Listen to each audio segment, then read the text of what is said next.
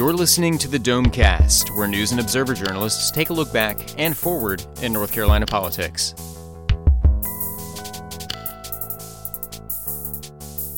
Hello and welcome to Domecast. I'm Jordan Schrader of the News and Observer, hosting this week. And with me are Lynn Bonner and Will Doran, also of the N&O, and Colin Campbell of the North Carolina Insider, back after a couple weeks away. Colin, how was your trip? You were overseas during the last couple weeks. Yeah, got in a good couple weeks in London and then around the countryside of Ireland. So I'm well-rested and well-traveled and glad to have had 2 weeks to avoid redistricting and all the other fun stuff that was going on here. Yeah, you missed a lot of fun. So we'll talk about a little bit about redistricting on the show today and some of the latest developments. We'll also talk about a new lawsuit against the company that has been pumping Gen X, the pollutant, into the Cape Fear River. And we'll talk about a bill that's awaiting Governor Cooper's decision that deals with environmental pollution, landfills, various environmental things. But first, Lynn, let's talk about the Board of Elections sending its voter data to President Donald Trump's Voter Fraud Commission. This was controversial a few weeks or months ago because a lot of people didn't want their voter data sent. So what did they actually send? They ended up sending the data that's publicly available, some of the stuff that was in the original letter, dates of birth and Social Security numbers didn't go up because that's something the public can't already see.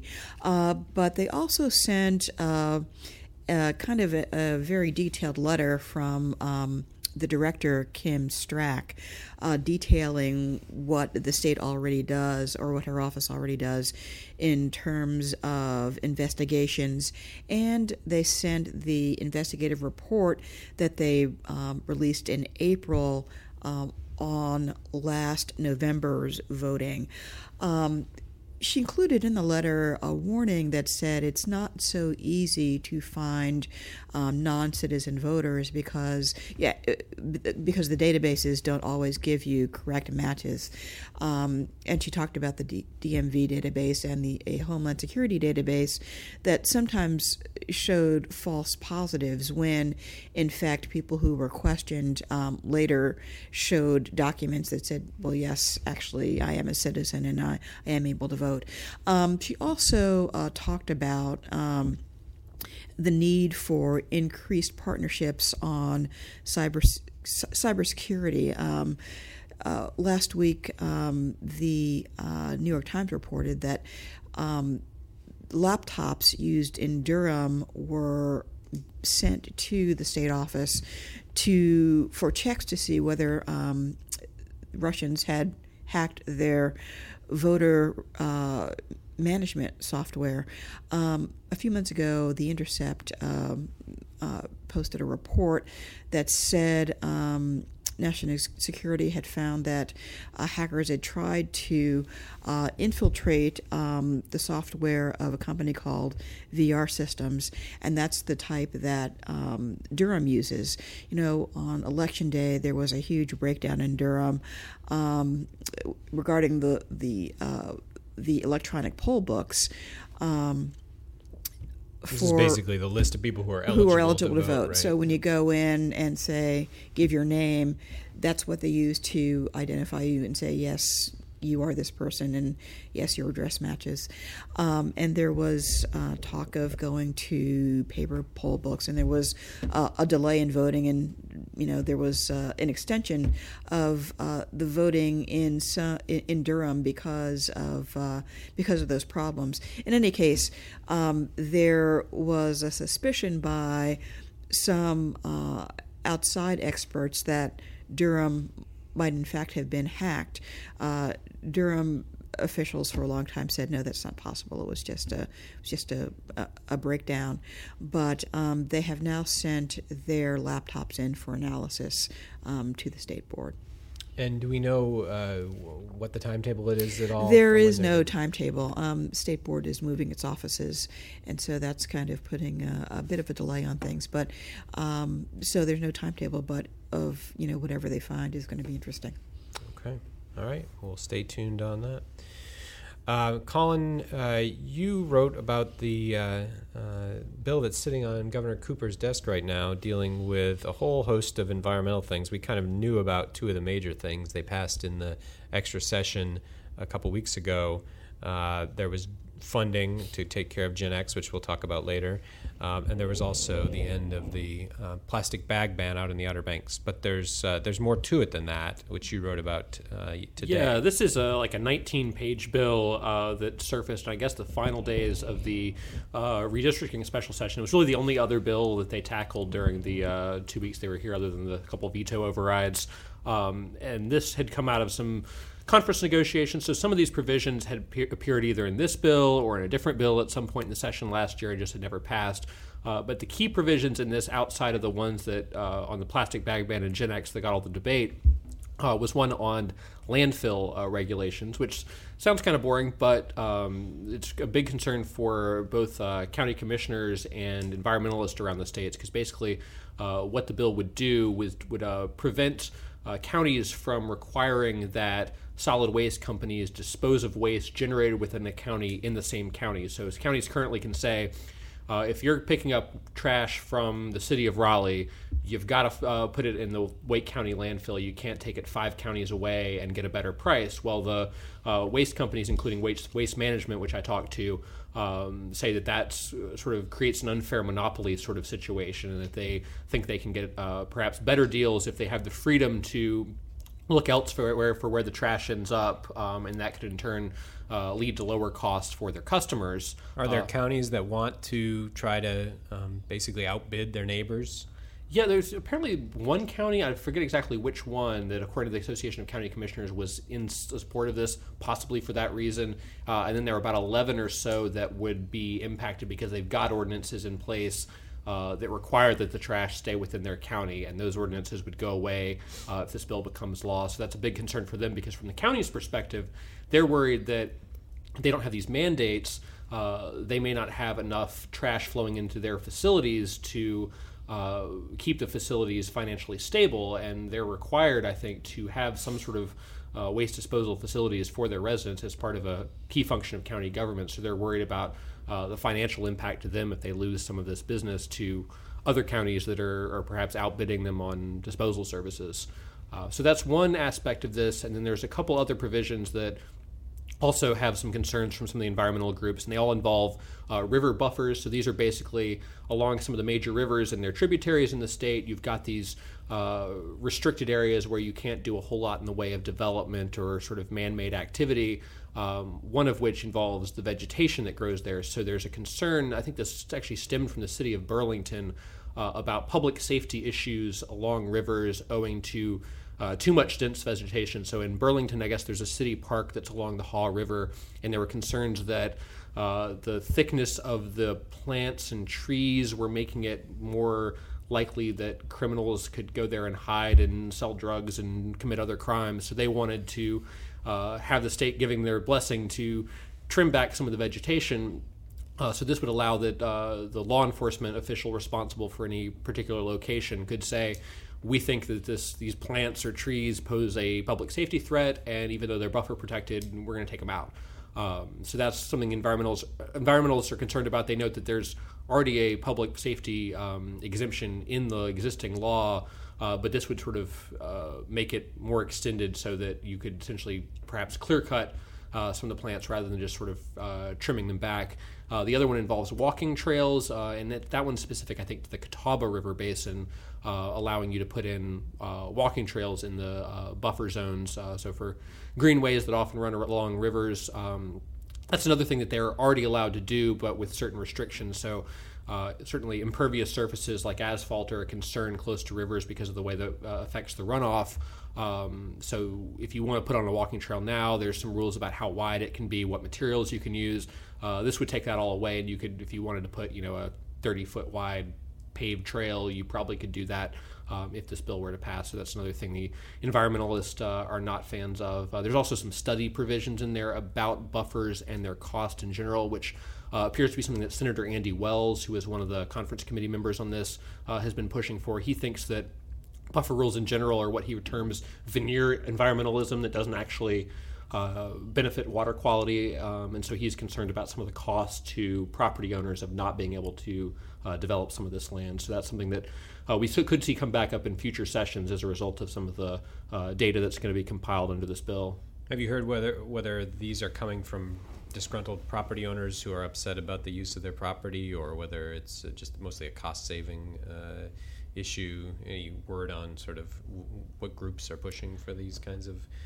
You know, it's a little harder to figure out on the buffer rules. I think a lot of this is coming from local governments that either want to cut back on trees or they want to put in new trails. From the property owner standpoint, I think there are people along the Catawba River Basin, and particularly scenic areas, that want to be able to build more, and that's something that Andy Wells, I think, who is from that area, is hearing from some of his constituents.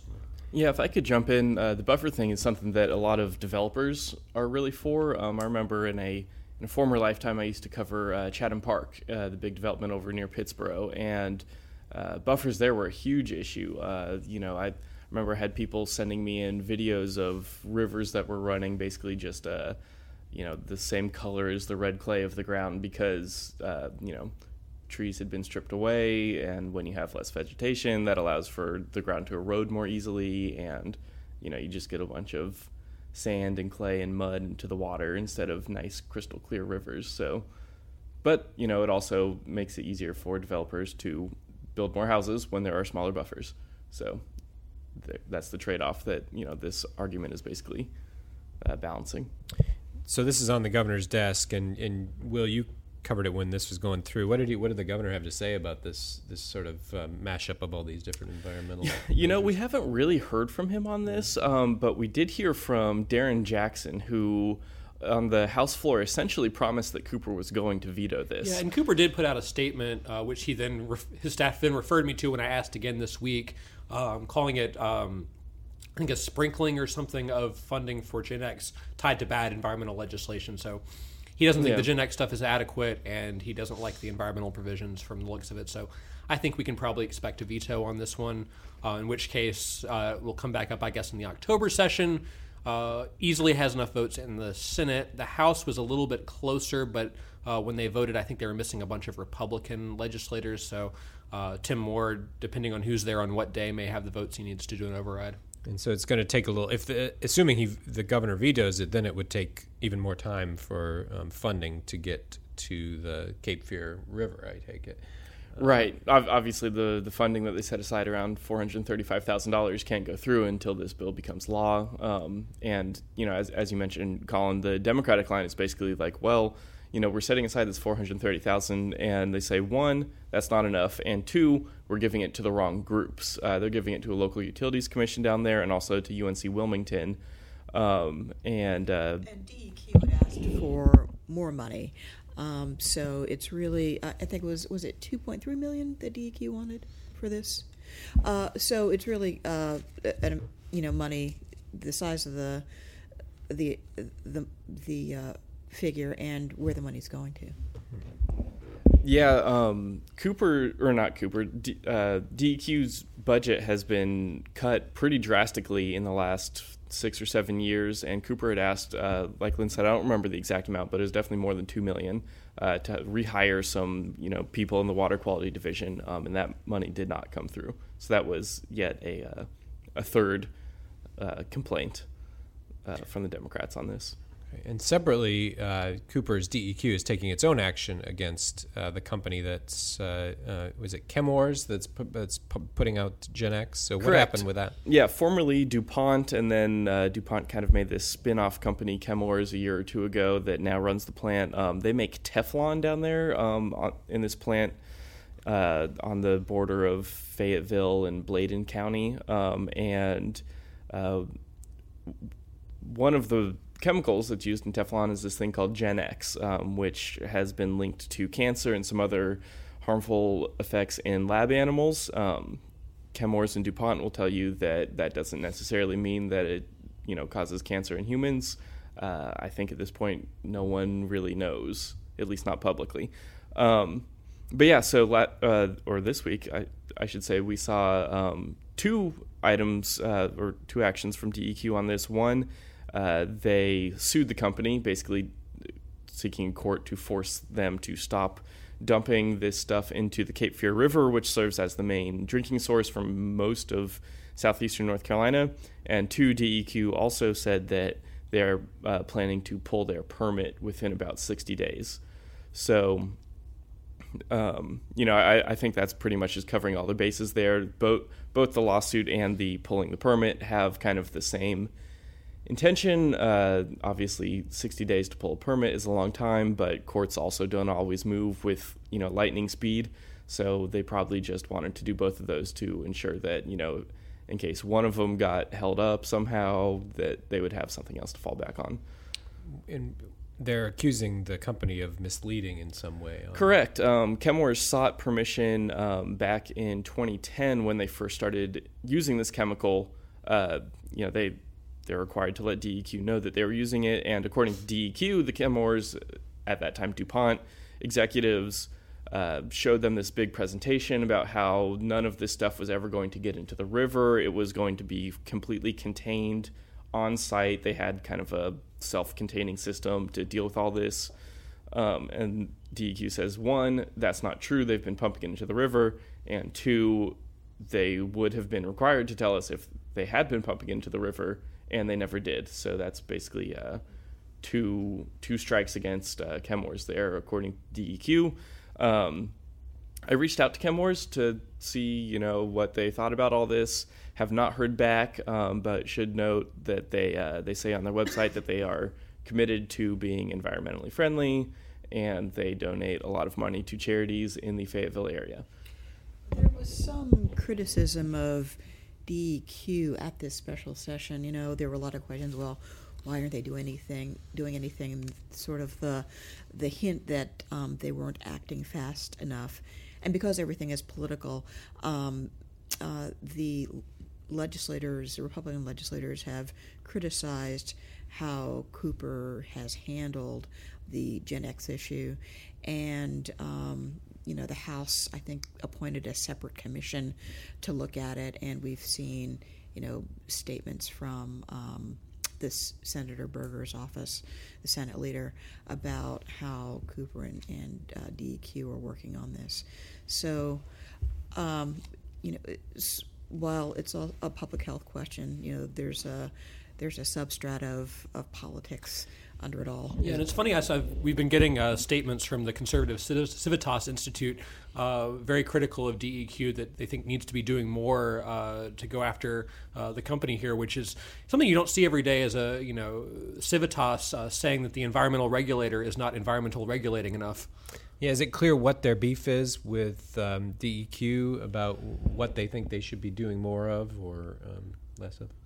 I'm not sure the entirety of the specific Civitas claim. Maybe Colin can jump in on that. But what we heard was basically the word rubber stamp thrown around a lot. And, that it hasn't just been a recent thing, that basically for the past 30 to 40 years, DEQ, then DENR, has basically just kind of ignored this plant and allowed it to pump things into the river. We've heard people say that it's not just Gen X, which dates back to 2010. It dates back to the early 1980s, maybe even the late 70s, and that DEQ has just kind of missed it. Correct me if I'm wrong. I think the reports I've read say that the DEQ knew about this water issue with Gen X months before it became known to the public through a bunch of Wilmington Star News reports back in, I guess, May or June, when it started to become a big news story.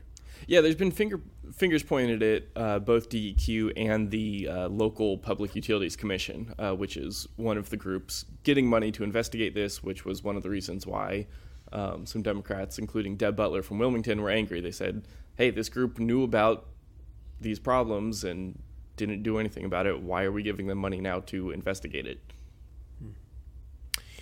All right. Well, for anybody who's not tired of redistricting, there was some more developments on that this week as we saw the state send the new maps of state house and Senate districts to the court, and now we'll find out what the court has to say about it. A whole bunch of documents were dumped on the court yesterday, I believe, so we'll see what is there.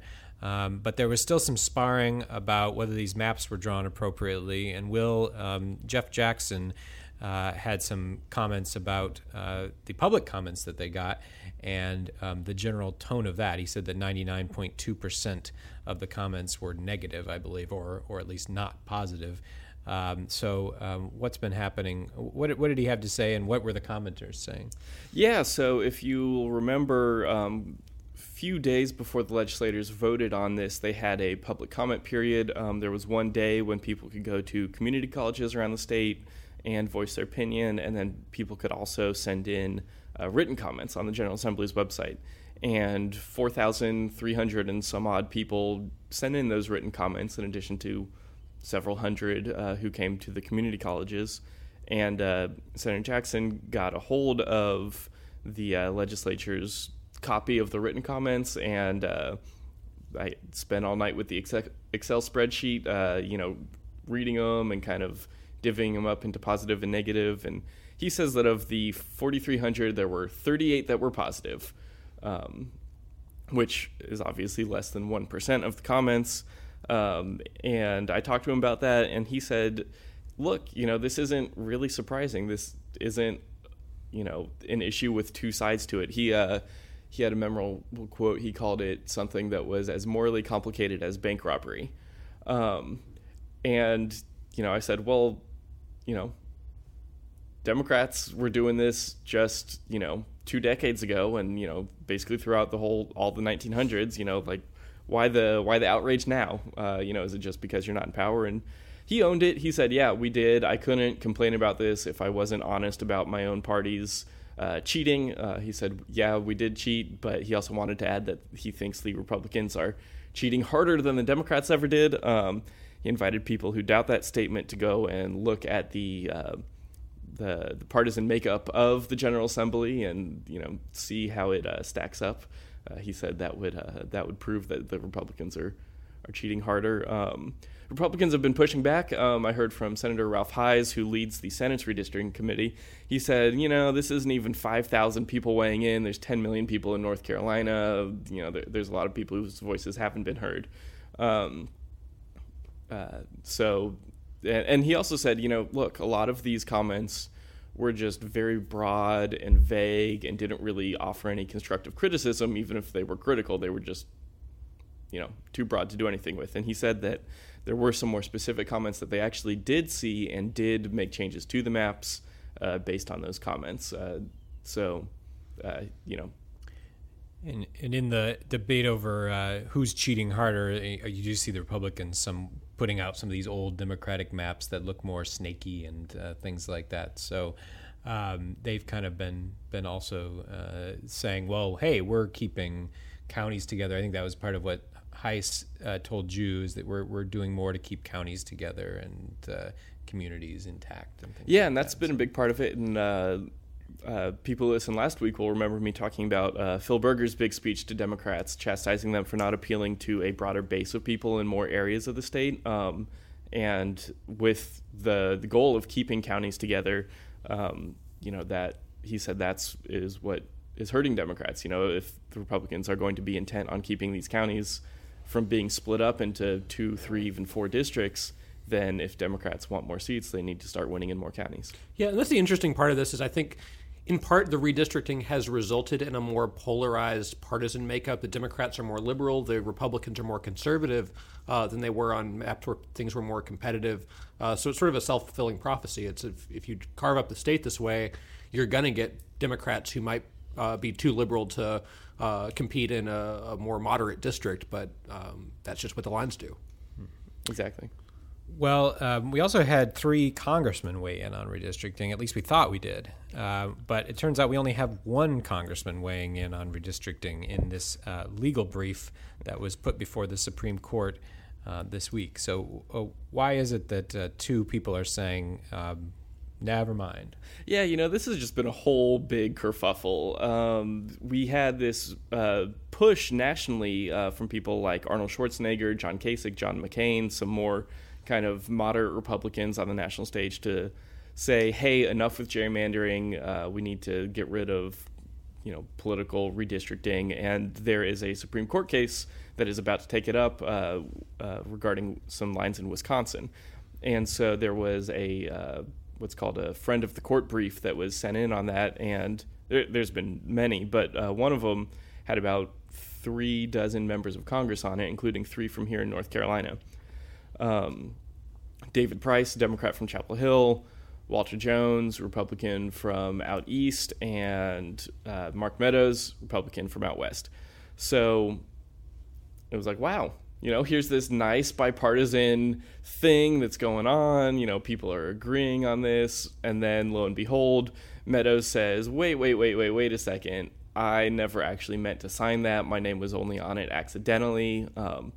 Never mind that he is quoted multiple times in the brief. So, you know, he said he had read it over for consideration, but hadn't decided if he was going to sign his name on it. Were the quotes his, like, public statements previously, or were they, like, fresh quotes for the brief? They were not fresh quotes. They were, you know, pulled from speeches that he had given or interviews that he had given. But you would imagine that, you know, if he had read it and seen himself quoted in it 4 or 5 different times and, you know, had decided that he didn't actually want to be a part of it, then he wouldn't have signed it. Yeah, and you can imagine that his office probably heard from a few Republican state legislators after this became news saying, wait a minute, are you throwing us under the bus? Yeah, the brief was pretty tough. It seemed threw around things like being gerrymandering, being undemocratic and un-American and things like that.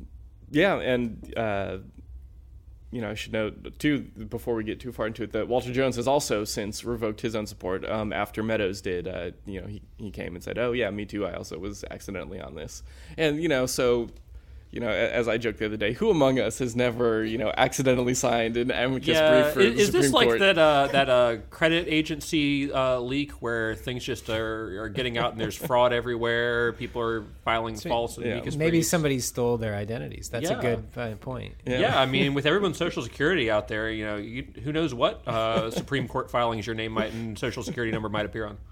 Exactly. But I think it definitely goes back to that old saying, don't bite the hand that feeds you. You know, Mark Meadows especially benefited from redistricting. The district he represents used to be held by a moderate Democrat. It was, you know, a swing district. You know, before Heath Schuler, that moderate Democrat had it. It was represented by a Republican. It's a very close district. Now, if you look at the election results, Meadows kills the competition. You know, he wins by 15, 20, 30 points, you know, the past few elections. So, you know, going back to what we were talking about earlier of, you know, Colin, what you were saying of, you know, kind of pushing people to the polls, you know, making it just very, you know, making all these districts very safe for either safe for Democrats, safe for Republicans. You know, we've definitely seen that happen here in North Carolina. But yeah, I would imagine that they, both Jones and Meadows, got some messages from some of their Republican colleagues here in Raleigh at the General Assembly and said, hey, you know, you need to remember who draws these lines. Yeah, we made you a safe seat. We can easily make you an unsafe seat if you want to criticize how we draw the lines. Mm-hmm. And Meadows has been right in the center of things in D.C. this week. We just had a story from Brian Murphy in D.C. about how he and others in the more conservative wing of the Republican House caucus are apparently talking about whether there's a need to change leadership and have a different House Speaker than Paul Ryan. I think Meadows will continue to be in the news. Anything else before we take a break and go to Headliner of the Week? All right. Well, we'll be right back with Headliner of the Week. Please stay with us. If you own a gun, you have a full-time responsibility. When you aren't using it, be sure it can't get into the hands of curious children, troubled teenagers, a thief, or anyone else who might misuse it. Your family, friends, and neighbors are all counting on you. Remember, always lock it up. For more information on firearm storage safety, visit ncpc.org. This message brought to you by the National Crime Prevention Council, the Bureau of Justice Assistance, and the Ad Council. And welcome back to Domecast. Now it's time for Headliner of the Week, where we decide the most important or influential person, place, or thing in this week's news.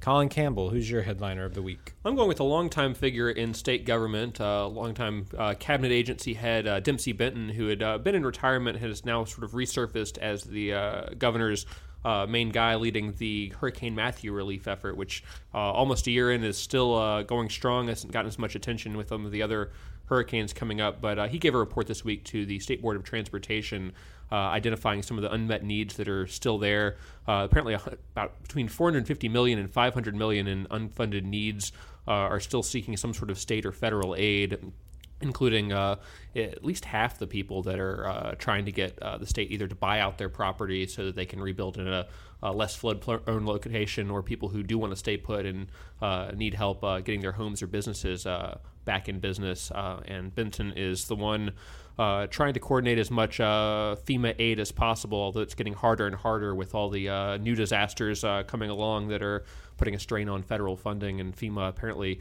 until the appropriations bill this week, was nearly out of money, and it actually gone back on some of its commitments, including, I think, a pier on Oak Island that was supposed to get some federal aid, now is in limbo as to whether it'll get it or not. So that's something Dempsey Benton, the former DHHS secretary, now the hurricane czar of sorts, will be working on. So he's my headliner. Okay. All right. Dempsey Benton in the hat for headliner of the week as Hurricane Irma bears down.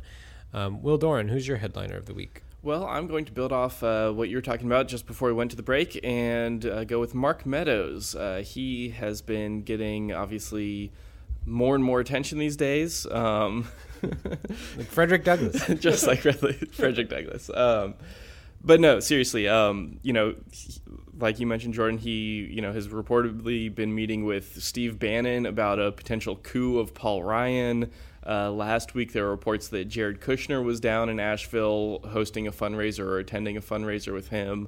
And, he's really managed to, take his position, leading the Freedom Caucus, which is a group of around 30 or so of the most, far-right Republicans, and, really been able to wield some outsized influence. And, obviously he was front and center with the healthcare debate. He's been positioning himself to be front and center with the border debate, saying, there's a possibility of a government shutdown if we don't get money for the wall. And you see these White House officials and former White House officials flocking down here to North Carolina or trying to meet up with him up in Washington, D.C. to, get on the good side of his influence. Okay. All right, Representative Mark Meadows of Asheville in the hat for headliner of the week. Lynn Bonner, who's your headliner of the week? I'm going to pick Hurricane Irma, the thing that's consumed the news this week. It does have a political side. The governor's been on daily the past couple of days talking about hurricane preparedness. And we know that there's a pattern when during national or natural disasters, governors' approval ratings go up because first they're seen as being decisive and informative. So there's a political connection there. And there's also in Washington a political connection with hurricane and disaster relief. Some people, some congressmen vote against hurricane relief. We always see that become a political issue, and it appears that there are some congressmen in North Carolina prepared to vote against disaster relief connected to Hurricane Harvey. So we'll see what happens with Irma. Okay, Hurricane Irma in the hat for headliner of the week. The hurricane relief for Houston was very political this week. And in fact, going back to Mark Meadows, he was complaining, and I believe, and others certainly on the right of the House Republican caucus were complaining about this deal that has been struck to package up hurricane aid with keeping the government running or the debt ceiling, basically. So I'm actually going to go with Mark Meadows. This seemed to be his week. He was everywhere. And we'll see what happens with the hurricane. We hope everybody stays safe as Irma comes this way, and hope that it doesn't get us. Hope that it doesn't come anywhere near here. So please stay safe out there. And that's it for Domecast this week. For Lynn Bonner, Will Doran, and Colin Campbell, I'm Jordan Schrader. Catch us next week. You've been listening to The Domecast, a production of the News and Observer and the Insider State Government News Service. You can keep up with the conversation by reading Under the Dome in the daily print edition or online at newsobserver.com. The Insider is found online at ncinsider.com.